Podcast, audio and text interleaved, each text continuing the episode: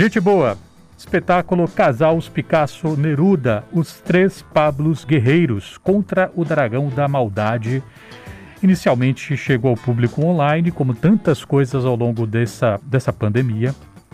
Mas agora que a gente, com a vacinação, começa a ter um outro momento, né, possibilidade de reencontro entre artistas e público, essa montagem também está ganhando essa chance né, de chegar às pessoas de uma outra forma. Né? Então, temos uma estreia já para o dia 3 de julho com esse espetáculo que traz no elenco Lúcio Tranquese como Casals, Jackson Costa como Picasso, Miguel Campelo como Neruda e além desse trio você tem ainda Cristina Castro e Hugo Bastos, né? Espanha e o Minotauro.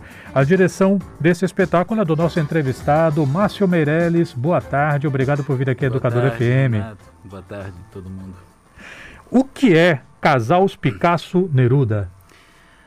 Bom, é, é um discurso antifascista e uma grande questão de qual é o papel do artista nessa luta, né, pela democracia, pela liberdade, por um mundo melhor.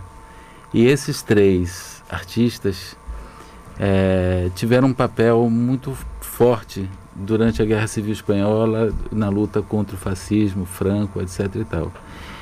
E tem uma coincidência histórica que os três morreram no mesmo ano, 1973.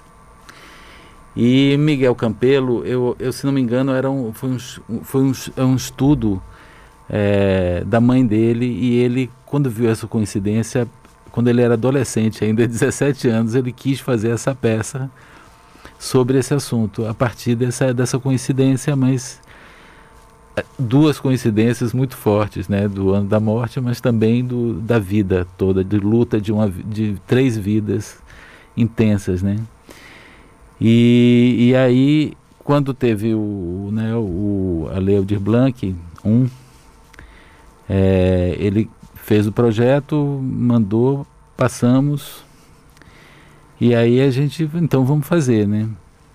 A gente, a Companhia Teatros Novos, estava nessa pegada, nessa levada de investigar realmente esse palco virtual, quais as, é, quais as ferramentas que a gente podia usar, como o teatro se inseria nesse palco, né?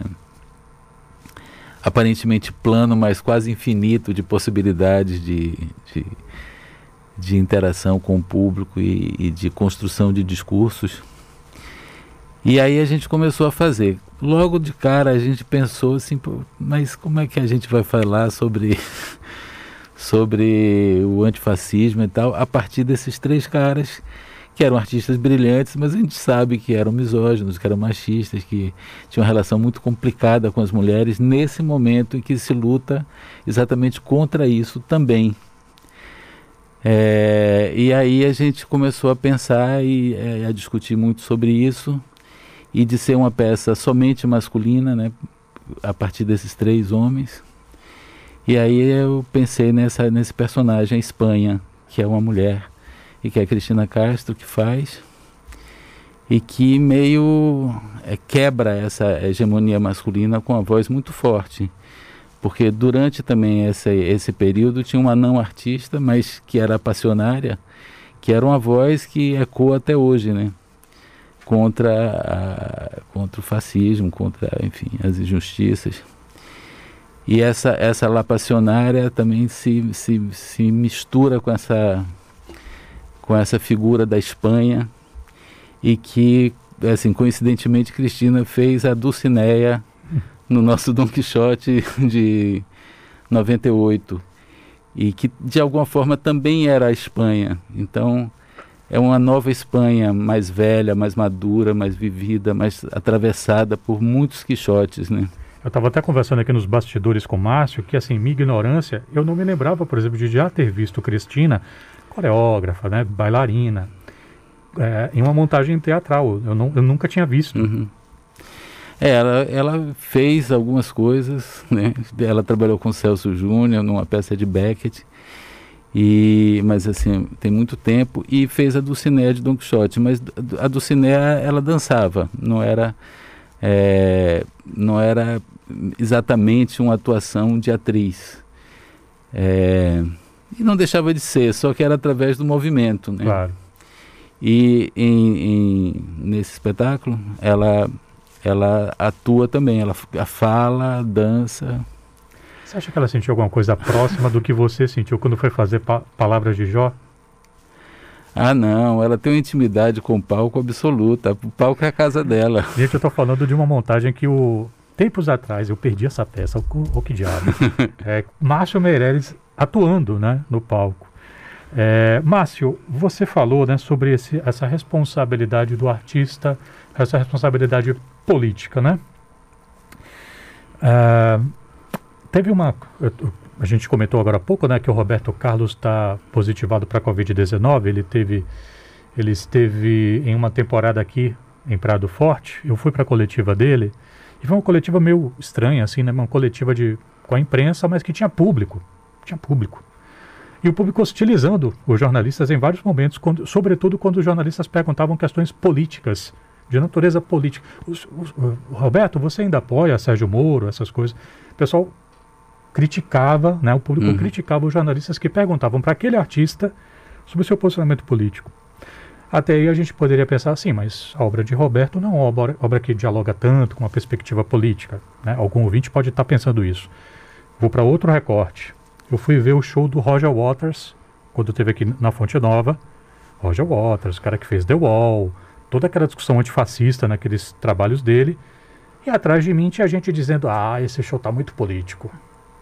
Então eu te pergunto, com base nessas e outras tantas coisas do tipo, Márcio, como trabalhar a responsabilidade política de um artista em um tempo em que pelo menos partes dos públicos parecem ser tão antipolíticos?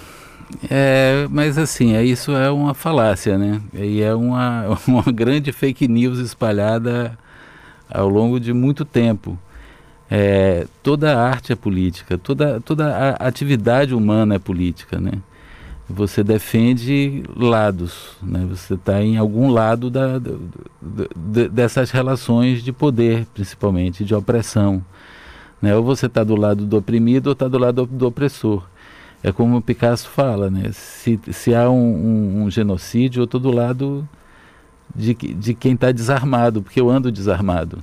Né? Apesar de ele também dizer na peça que o pincel é, e a arte, os quadros, são armas. Né? Por isso, porque são discursos né, que, que conduzem ou que é, problematizam de um lado ou de outro.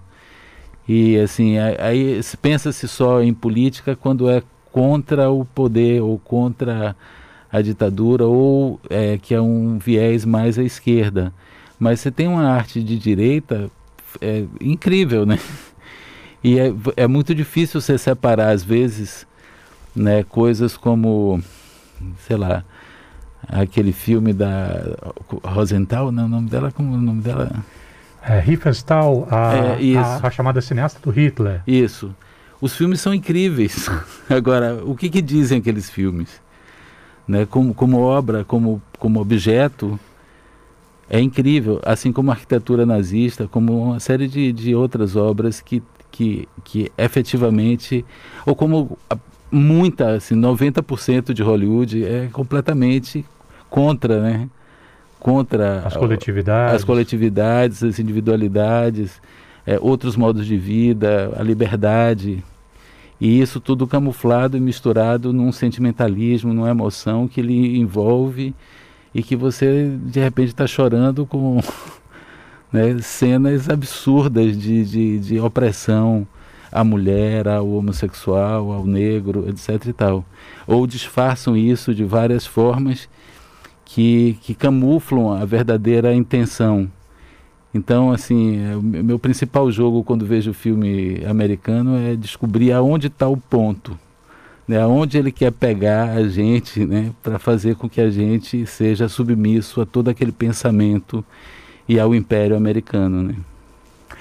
Márcio Meirelles está aqui com a gente falando sobre Casal Picasso Neruda, que tem a estreia é, no domingo, dia 3 de julho. Um espetáculo que é, traz né, esses três artistas, é, envolve esses três artistas para discutir a, a importância da política em uma perspectiva antifascista, inclusive. Né? Então a gente tem aqui o Casals, Picasso e Neruda, interpretados pelo Lúcio Tranquese, o Jackson Costa e Miguel Campelo. Miguel Campelo já tem uma ideia de como é que entrou na história. Mas como é que vocês chegaram no Tranquese e no Jackson Costa para compor esse elenco? Porque eles são atores incríveis, né? São da, da melhor da melhor safra, vamos dizer assim, da, do, da, da arte de representar, de, de atuar, é que a gente tem. E eles tinham acabado de fazer no presencial né, o, a Tempestade com a gente. Então, assim, estava ali. Eu gosto muito de trabalhar com eles. É, são atores que entendem o, assim, que, que, entendem o meu discurso, entendem a minha estética, a minha poética, o que, que eu, como é que eu gostaria que as coisas fossem feitas e ditas e tal.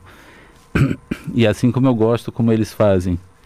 Então, assim, é uma troca, é um ping-pong. É, o, o, que, o que, que eu posso extrair de melhor deles e eles o que, que podem extrair de melhor de mim num, num processo de diálogo constante né, entre o encenador e o, o texto e, o, e os atores. Para terminar, Márcio, é, você como... Assim como o Hugo não. e Cristina, né? Sim. É, o Hugo Basto também é um ator que é assim, um jovem ator, mas que eu gosto muito de trabalhar com ele. Márcio, como você falou, é uma peça que nasce é, favorecida por uma política cultural, né? Aldir Blanc. E a gente sabe que o presidente vetou a, a, recentemente né, as leis Aldir Blanc e Paulo Gustavo, uma política, na verdade, uhum. nesse sentido de socorro à cultura. Como é que você avalia nessa situação?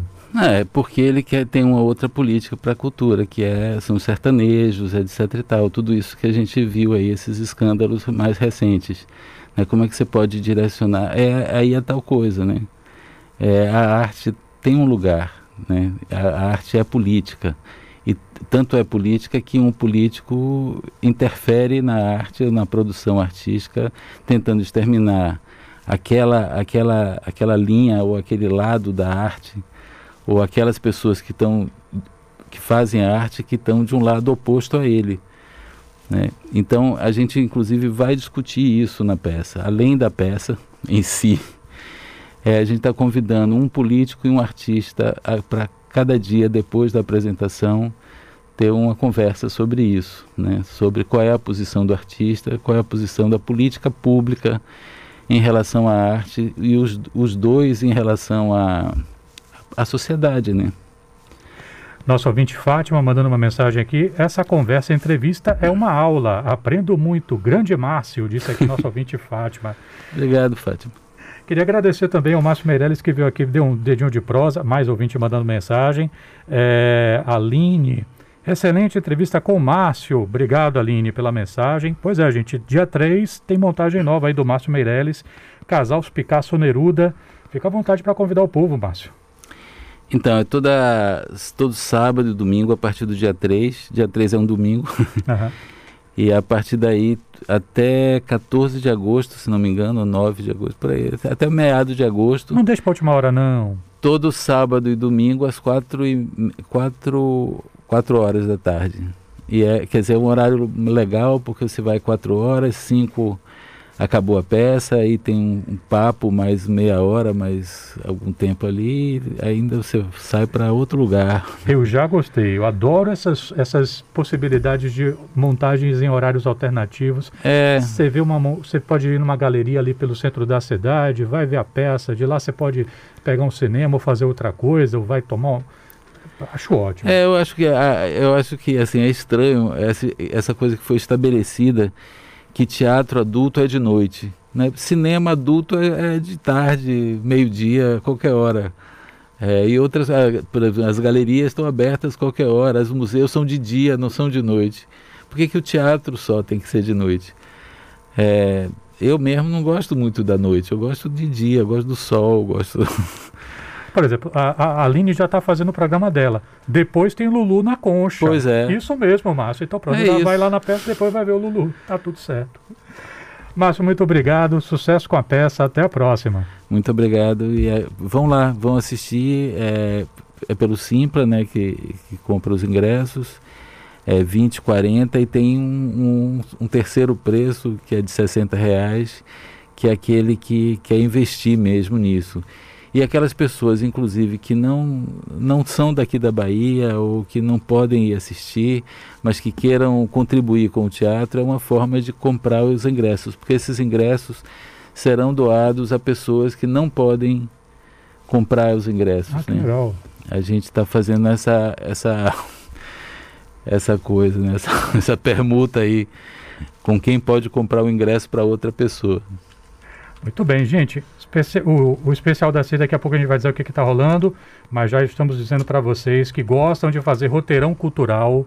Vocês que gostam de fazer roteirão cultural, se ligue que vai ter peça aí à disposição para você poder fazer isso.